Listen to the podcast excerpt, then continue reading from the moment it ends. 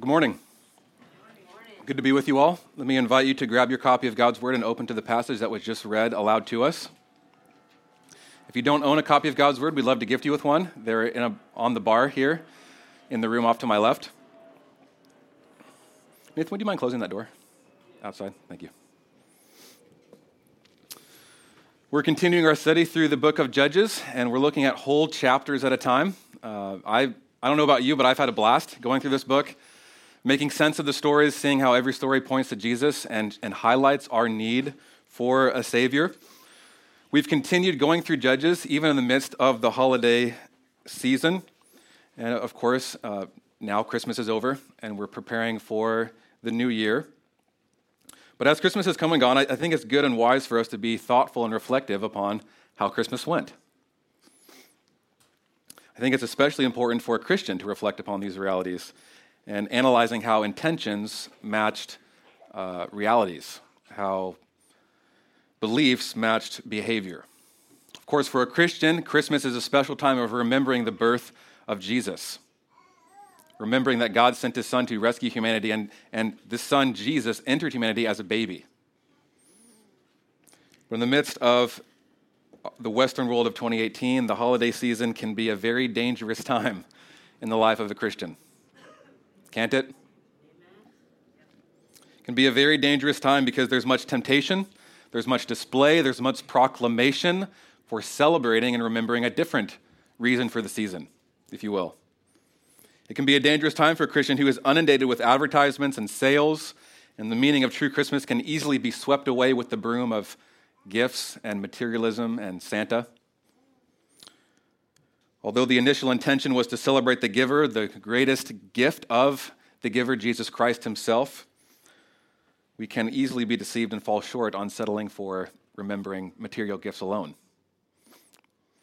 And if we're not careful and intentional, a Christian can say, of course, Christmas is about remembering Jesus, while all the while the reality is you are more excited and passionate and value receiving material goods than remembering the life, death, and resurrection of Jesus. We can be wrapped up in what's owed to us in our Christmas lists, making sure that we got everything that we wanted, that we told people that we wanted. In other words, it's easy for Christians at Christmas to be incongruent in their confessions and the reality. And I don't mean to start this morning on such a downer, but I was thinking, reflecting upon these realities uh, because of what I was seeing and studying in Judges 8. I was thinking and examining on my own incongruencies in my own heart around Christmas time and what really excites me, what really I, I long to celebrate. Is it the birth of Jesus or is it something else? And as I was studying Judges 8 this week and reflecting upon that reality, it, we see a similar thing in Gideon. We see similar to how a Christian can be hypocritical or incongruent in the celebration of Christmas and the true remembrance of Jesus' birth, similar to how we can easily get caught up in wealth and worship of material goods and enticed by our own pride and selfishness. This is what we see in the final chapter about Gideon similar realities and truths and concepts. What we see in Judges 8 is that this Gideon forgets God. He's enticed by pride. He is motivated by revenge and by wealth, he forgets the grace and the kindness and the mercy that God has shown him in the first two chapters that we've seen about him. We see later on in the story that his confessions don't match up with his actions as he confesses, I don't want to rule over you, the Lord rules over you, yet his actions say something very different. And God, the true hero, the true meaning of the deliverance that God brought through Gideon, I think is forgotten and blurred in Judges 8. So, by way of introduction, my plan this morning is to work through this text and make sense of the story, to maybe answer any questions you might have in the text or bring clarity to confusing cultural, historical elements, and then answer the three, quest- three questions that we've been seeking to answer each week as we've studied through Judges. What does this story proclaim about God and his relationship with his people?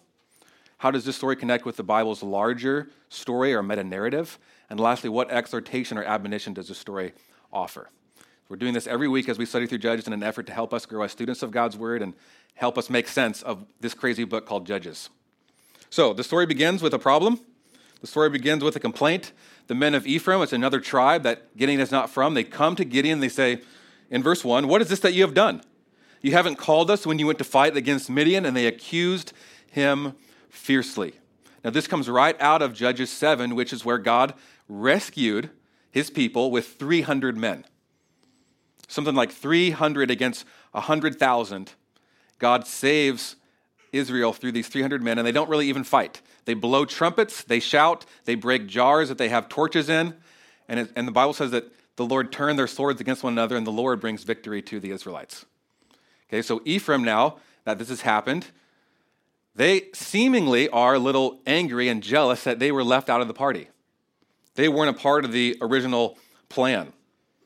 Ephraim, which is one of the greatest tribes, uh, most uh, maybe numerous of the tribes of Israel, could have thought a leader from our tribe should have risen up and saved Israel from the hands of Midian. Why weren't we a part of this original plan? Why weren't we invited to rout Midian? And they accuse him fiercely. And we see Gideon does a little smooth talking. He's a little diplomatic in his response. Gideon says this in verse 2 What have I done in comparison with you? Is not the gleaning of grapes of Ephraim better than the grape harvest of Abiezer? God has given into your hands the prince of Midian, Oreb and Zeb. What have I been able to do in comparison with, with you? And what Gideon is saying is this I'm not as great as you guys. Wow. I mean, you guys are Ephraim. I'm from Manasseh. I'm from the clan of Abiezer. I mean, the gleaning of grapes, meaning the grapes that were left after the original harvest of Ephraim, they don't even compare with my initial harvest of Abiezer. Your grapes are way better. Okay? You, see what he's doing here? He's, he's smooth talking, he's being diplomatic. He says, what, what have I done in comparison with you? God has given into your hands the prince of Midian. And Gideon is downplaying his own role in the victory. He's trying to puff up the men of Ephraim. He's trying to avoid and avert this crisis. He's very diplomatic, and it works. The last sentence of verse 3 Then their anger against him subsided when he said this. Gideon's able to talk his way out of this, subdue their anger, and he's continuing on in the pursuit of the, the kings of Midian that escaped from this battle. The princes have been killed, but the kings have escaped, and Gideon is chasing after them. Verse 4, it says, He came to the Jordan and crossed over. He and 300 men were with him, exhausted yet pursuing. And then he comes to a town called Succoth, which I think is an unfortunate place to be from. but he says, Please give me some bread to the people who follow me, for they are exhausted. And I am pursuing after Zebah and Zalmunna, the kings of Midian. So he's coming to the men of this town. He's pursuing after these guys. He's, his army is hungry. He's just asking, hey, guys, give me some bread. Give me some nourishment. And the officials of Succoth said, Are the hands of Zebah and Zalmunna already in your hand?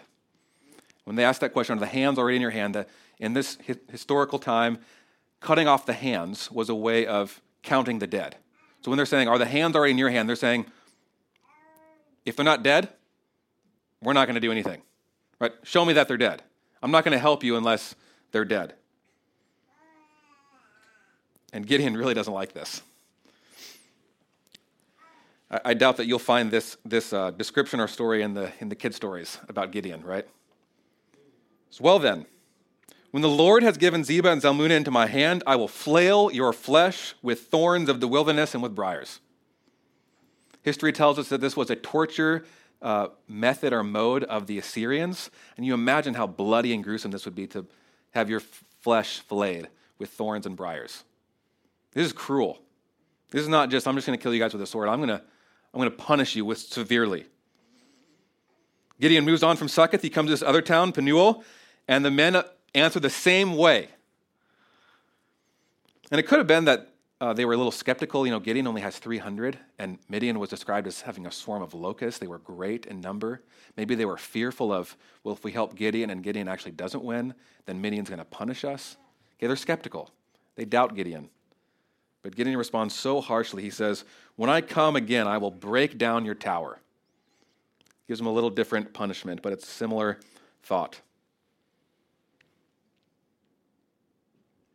So Gideon continues on there in verse 11, or excuse me, verse 10. The, the story shifts to uh, a different setting where Zebah and Zalmunna, these kings of Midian, are in Karkor with their army, about 15,000, with all the men of the east, and they had come up by this way because they felt secure. But Gideon comes up around them and he attacks them while they feel secure. He pursues them, he routs the enemy, and he captures these kings. Right, so he comes up on this army where they feel secure. They're in this, they're, they're in this place called Karkor. They feel safe. Gideon attacks them. And of course, he doesn't kill them because what does he have to do? He has to go back to Succoth and Penuel and say, Told you so. He has to do his showboating. He has to do his revenge and show them, I did what I said I was going to do, and now you're going to learn a lesson. In fact, this is what happens. After he captures the kings of Midian, he comes and he captures a young man of Succoth. He questions him. This young man writes down the names of these officials. The narrator tells us it's 77 men. He comes to Succoth. He says in verse 15, Behold, Zebah and Zalmunna, whom you taunted me, saying, Are the hands of Zebah and Zalmunna already in your hand, that we should give bread to your men who are exhausted? In verse 16, he took the elders of the city, and he took thorns of the wilderness and briars, and with them taught the men of Succoth a lesson.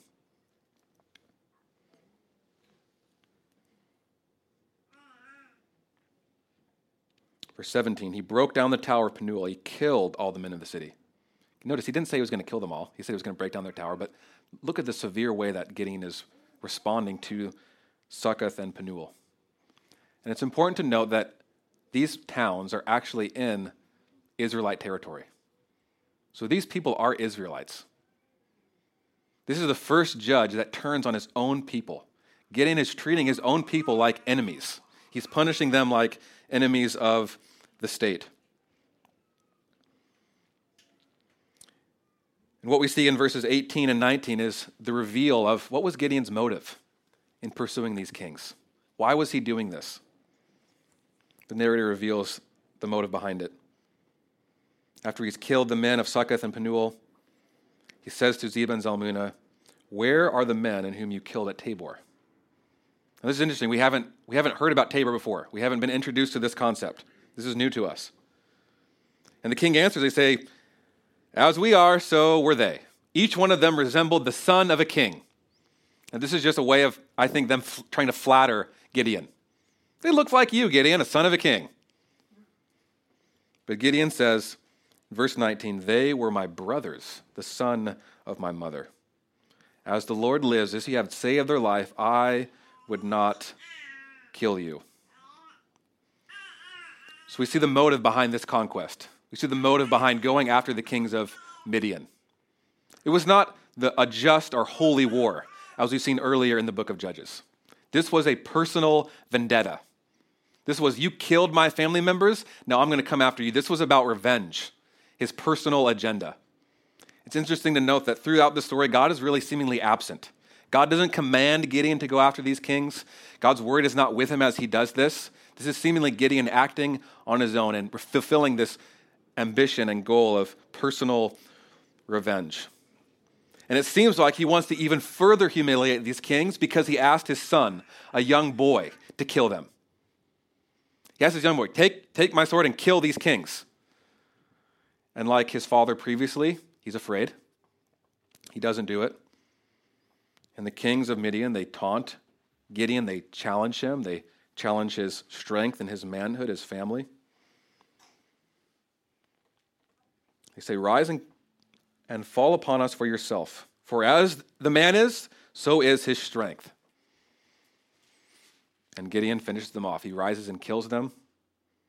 He takes the crescent ornaments that were on their necks and on their camels. And I think if we were to stop the story just at verse 21, we would think this is, this is bad enough, right? This Gideon, this promising Gideon that we saw in verse 6 and 7, who was timid, who was afraid, what has happened to that Gideon?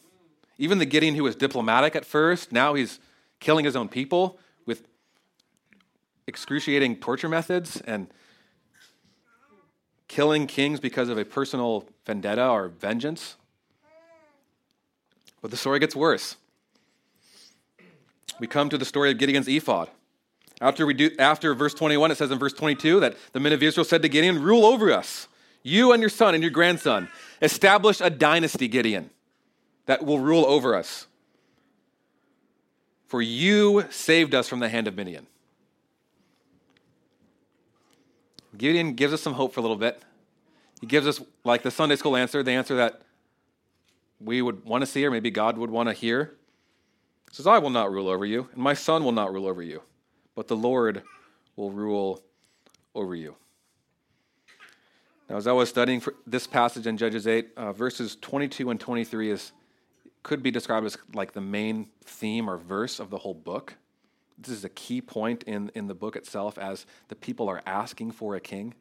People are asking for a human to rule over them. And though at first Gideon gives us some hope that he doesn't want to be the guy, that he's reminding them it's the Lord who's going to rule over them, there's multiple reasons why his actions don't line up with these confessions. He asks in verse 24 that everyone should give him the earnings from his spoil. This was kind of a, a, a thing that royalty would do for the, the royal uh, plunder. It's what kings would do. It ends up being 1,700 shekels, which is about 40 pounds of gold. He takes the crescent ornaments, the pendants, the garments that were worn by the kings of Midian for himself. He doesn't correct the people. Did you notice that in verse 22? When they say, You saved us from the hand of Midian, he doesn't say, Oh, no, no, it was not me. God is the one who really did it. He takes what symbolized the kings of Midian, their crest ornaments and their purple clothes, he takes them for itself. Later, we're, we're, it's described that Gideon takes many wives and has 70 sons. This is something else that kings would do.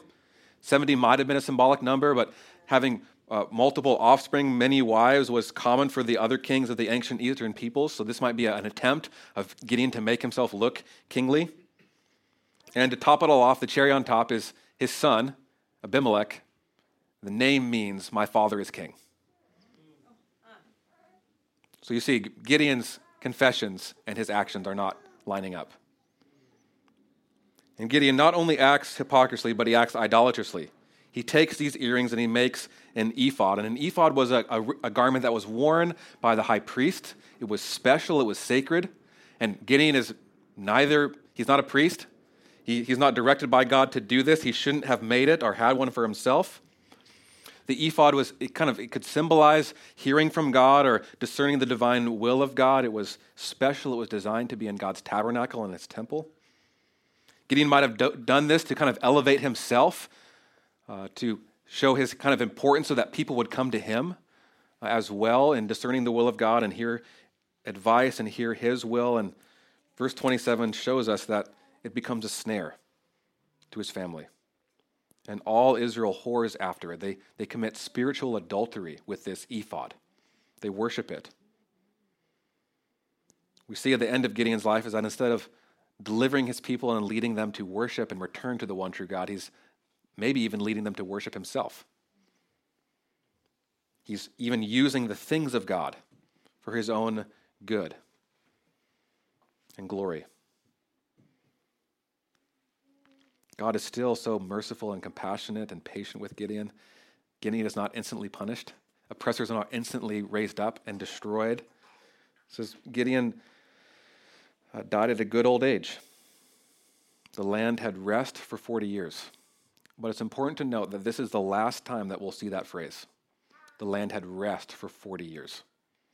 All throughout the book of Judges, there are other judges who are raised up who save the people from oppressors, but this is the last place in which we're told the land had rest, meaning it's just getting worse and worse. And we'll see that in Gideon's own family, things get worse and worse with Abimelech, as we will hear next week in Judges 9.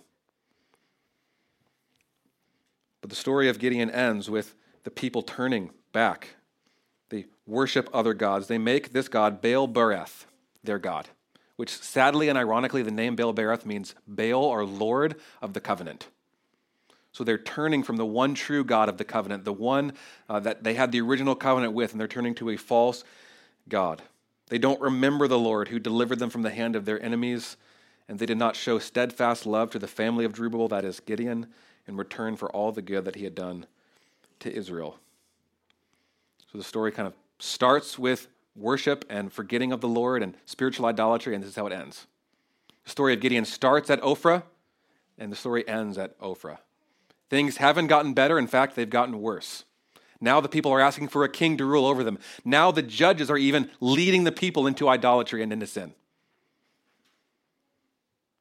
And that's how the story concludes in the three chapters, the three parts about the story of Gideon. Although we saw this great character in Judges 7, a character who relied upon faith, who was obedient to God, who led 300 men to kill a 100,000 Midianites. The bookends of Gideon's story aren't, aren't very, they don't show him in the best light. The bookends of Gideon's story is that Gideon is filled with self doubt and insecurity and fear in the beginning, and at the end, he's filled with self will and pride and lack of discernment and harshness and idolatry. And now that we've worked through this text, we've looked at some of the historical context, we need to try to make sense of what the story is trying to teach us. We want to answer that first question in our handout how what does this story proclaim about God and his relationship with his people? We want to ask ourselves what can we learn from this story? What can we learn about God and, and his relationship with those that are supposed to be in relationship with him? And this question should cause us to think because in Judges 8, like I said before, God is seemingly absent from the story. God is not apparently as active in Judges 8 as he was in 6 and 7. And when I say God is absent, it doesn't mean, of course, that he's absent because God is all sovereign and always present. He is with his people, guiding and directing and leading all things. But he is seemingly absent in Judges 8. Gideon is the one who's seemingly doing this all on his own. There's no word from God, there's no command from God to do what he does as we saw in certain chapters before. God and his glory are not upheld, they're defamed and dishonored. In the midst of all this, I think there's multiple things that we can learn about this story that where God is seemingly absent in his relationship with people, but I want to focus on one truth this morning. That God is the king and the ruler that humanity needs. Judges 8 shows us that left to themselves, leaders and the people of God will pursue self elevation, personal revenge, pride, wealth, status. God's people will be misled into idolatry and worshiping other gods. When God's people are not motivated by his word and driven by their word, but their own desires and their ambitions drive things, it leads to ruin and destruction, and violence and idolatry follows. From the story and the example of a harsh, bad, idolatrous leader, we see that it's God, not Gideon, who should have been asked to rule over them. In this clear example and contrast against God in Gideon, we see that it's God, not Gideon, who is worthy and deserving of honor and worship and giving and uh, honoring him as king and ruler. God is the true and the righteous and the merciful king that Israel needed, that they should have returned to.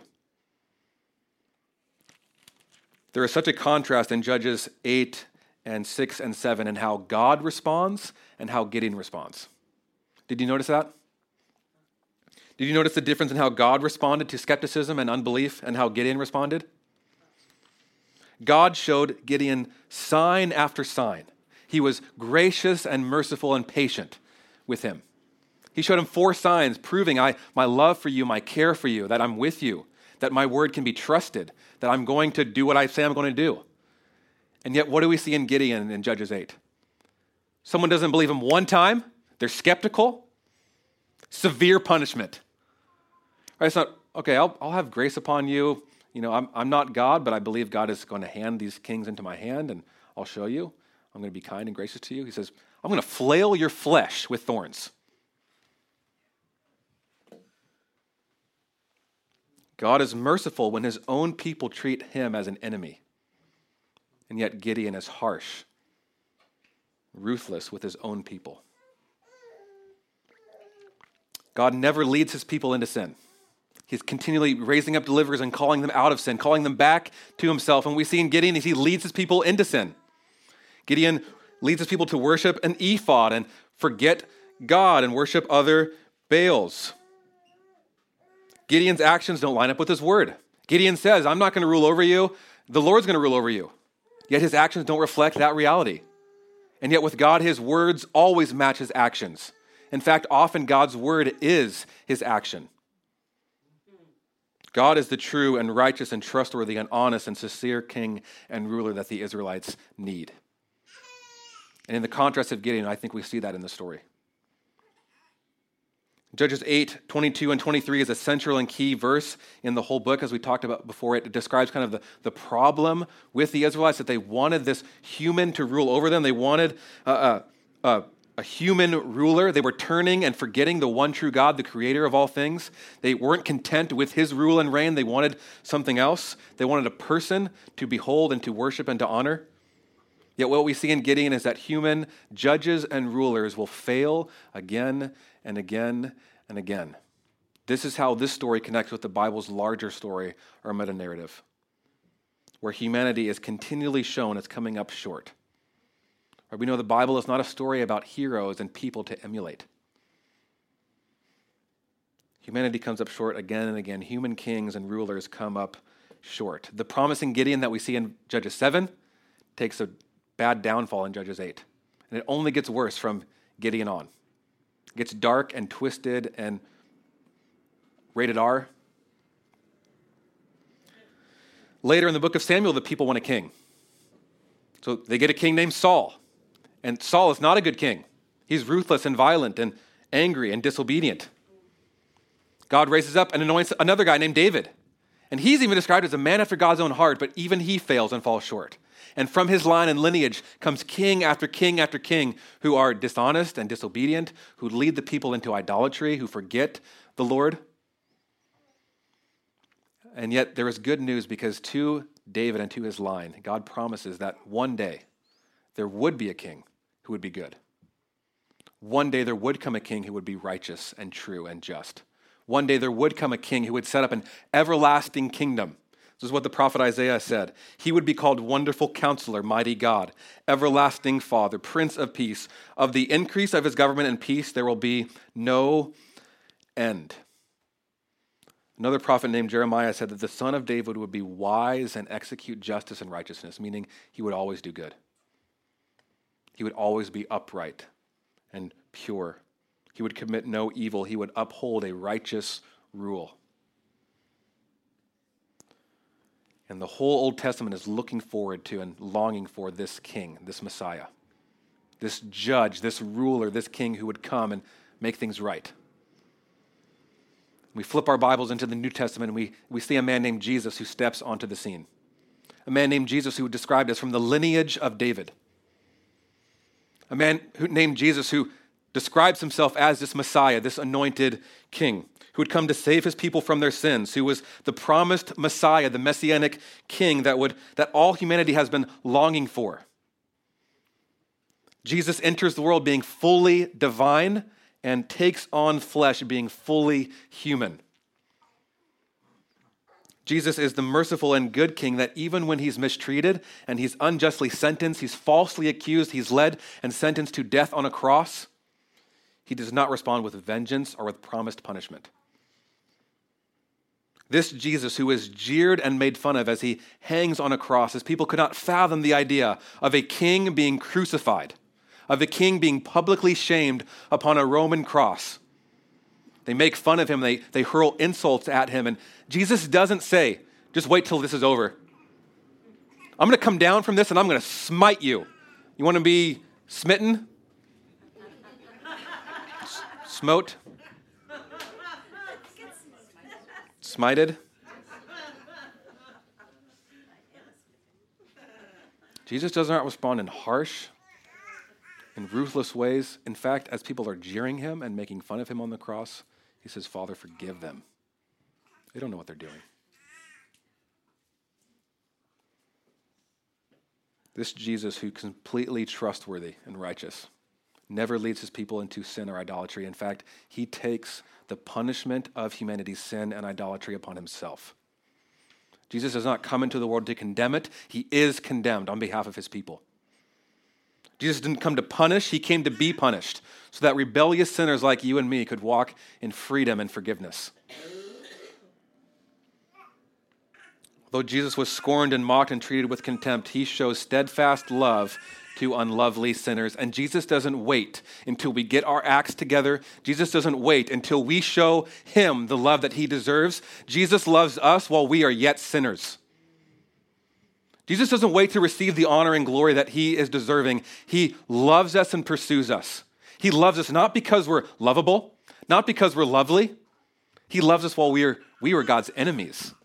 He loves us to make us lovely. Jesus doesn't love us because we're pure and righteous. Jesus loves us to make us pure and righteous. Only King Jesus can do this. Only King Jesus is the one who loves his subjects and his enemies greater and first before any reciprocated love. Jesus is the only king who outserves his people. You can never outserve King Jesus. Jesus doesn't step onto the scene as king and demand glory and honor and recognition and fame. He enters the world as a baby and humbles himself to the point of death on a cross. Jesus brings us into his kingdom and places us under his lordship, not because we are obedient, but simply because he loves us and he is a good king. Jesus is the king that the Israelites needed. Jesus is the greatest king. Jesus is the king that Gideon points to.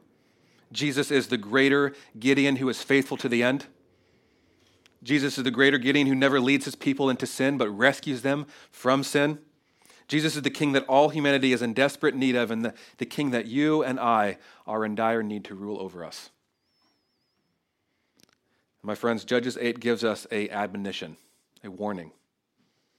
This story offers a warning in our fleshly and carnal desire for self rule, for longing from ruling by human figures or created things, for forgetting and neglecting the one true King, the one true God.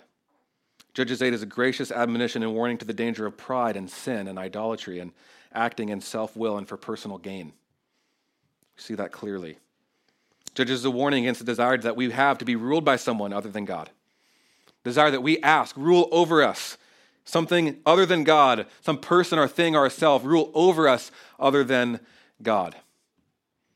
I think it would be unwise for us to read a passage like this and say, if you are a Christian, well, this doesn't really apply to me because Jesus is my king. And that was their problem. Jesus is my king. Or, or maybe you're here this morning and you're not a Christian. And you say, well, this doesn't really apply to me, Daniel. This is kind of irrelevant because no one rules over me. I've never said those words that way. Rule over me. Who does that? Right? This doesn't really apply to me. I'm, I'm the king of my castle. I'm the ruler of my life. I do what I want when I want, and that's the way it should be. And friends, we might not say this this way rule over us to things and people or ourselves other than God, but we do this. And, and let me invite you to think about it this way What do you seek? What are your greatest desires and longings? What is the one thing that you're striving after? What's your ambition and your goals in life? Because I found a reality to be true in my life and in the lives of others that we are controlled by what we seek. So you seek romance?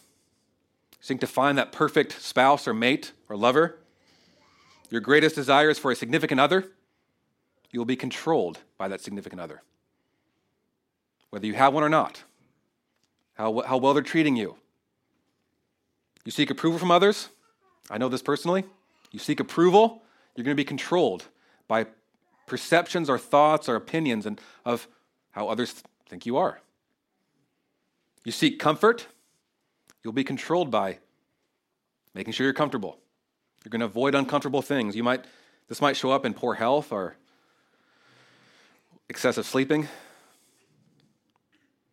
You seek feelings of being alive.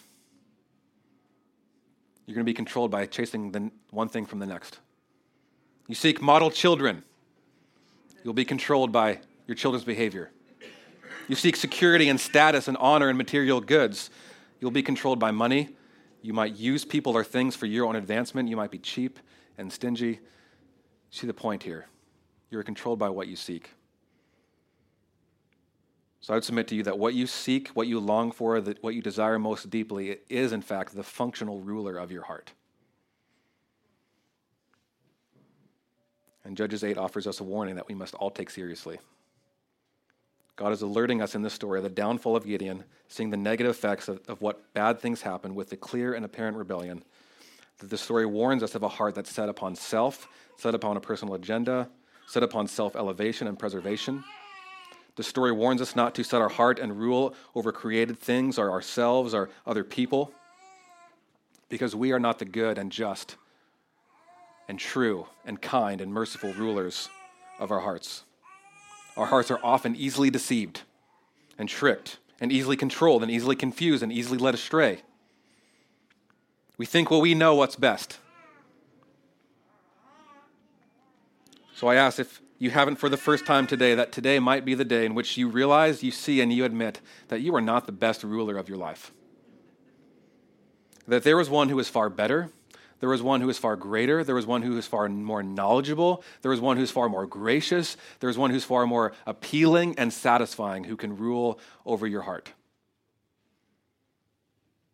And friends, I would ask this morning that we would search our hearts for how we are like Gideon, for how God's grace and mercy hasn't permeated our actions, so that the same grace and love that we receive is not flowing out in the way that we treat others. Friends, I would ask us to search our heart for how we are like Gideon, where the grace and the mercy is not working itself out in our actions. I would ask us to search our hearts for how the gospel is not functional in the comprehensive claims that it takes and makes in our life. I would ask us to search our hearts for the areas of incongruence where our hearts are not in line with the truths of the gospel. And since we can be easily deceived and we can have blind spots, and right now we can be thinking we're far better than we are, or we're far less deceived than we are, we must remember the, the truth that we cannot really know ourselves apart from community. That we need a faithful friend and community of people around us that can help us and guide us and point us back to Jesus, who can lovingly speak the truths of the gospel into our heart and lovingly speak in ways we're not in line with the truths of the gospel. Friends, let us all come to Jesus to see his kind and merciful and just and perfect and sovereign and supreme rule. And let us submit to it because his rule is good and gracious and far greater than anything else. Jesus is the only king and ruler who forgive you when you fail him and satisfy your longing hearts when you submit to him. Let Jesus rule in your hearts be in line with Jesus' rule of his kingdom. Amen.